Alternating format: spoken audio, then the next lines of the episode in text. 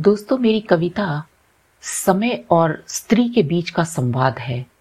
वो इसलिए क्योंकि समय ने हर युग, हर काल में स्त्री की स्थिति क्या रही है, वो उसका साक्षी रहा है। तो प्रस्तुत है मेरी कविता। समय ने पूछा, कौन हो, क्या चाहती हो? समय ने पूछा, कौन हो, क्या चाहती हो? स्त्री ने कहा, मेरी आँखों में झांको। स्त्री ने कहा, मेरी आँखों में झांको, जहाँ ख्वाहिशें हैं, खुद की जमी और आसमां तलाशने की। हर युग, हर काल में, हर सभ्यता, हर संस्कृति में सृजन का अगाध भंडार रही हूँ मैं।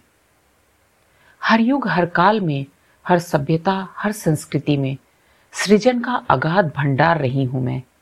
फिर यह कैसा यक्ष प्रश्न? समय ने कहा, वो इसलिए कि तुम कभी माया तो कभी मृग मरीचिका, कभी सौंदर्य का सागर कहलाई। तुम कभी माया तो कभी मृग मरीचिका तो कभी सौंदर्य का सागर कहलाई।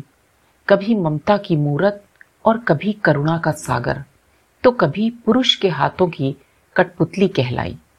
कभी ममता की मूरत और कभी करुणा का सागर तो कभी पुरुष के हाथों की कठपुतली कहलाई।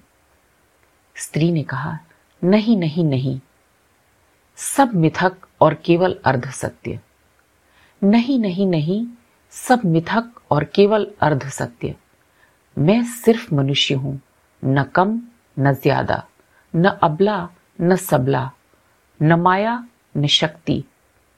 मैं चाहती हूँ केवल एक मुट्ठी आसमां। मैं चाहती हूँ केवल एक मुट्ठी आसमां, जिसमें हो जीवन कर्म का सौंदर्य, मानवीय मूल्यों और भावनाओं का संगम। मैं चाहती हूँ केवल एक मुट्ठी आसमां, जिसमें हो जीवन कर्म का सौंदर्य, मानवीय मूल्यों और भावनाओं का संगम, प्रजनन, संस्कार, परिवार और संस्कृति का पोषण। तुम तुम जो हर युग में साक्षी रहे हो मेरे, खड़ी हूँ मैं तुम्हारे सामने। मुझे स्त्री होने के बोझ से मुक्त कर, मुकम्मल होने दो। तुम जो हर युग में साक्षी रहे हो मेरे, खड़ी हूँ तुम्हारे सामने। मुझे स्त्री होने के बोझ से मुक्त कर मुकम्मल होने दो। मुझे पंख दो, उड़ने दो मुझे, क्योंकि मैं भी जीना चाहती हूँ।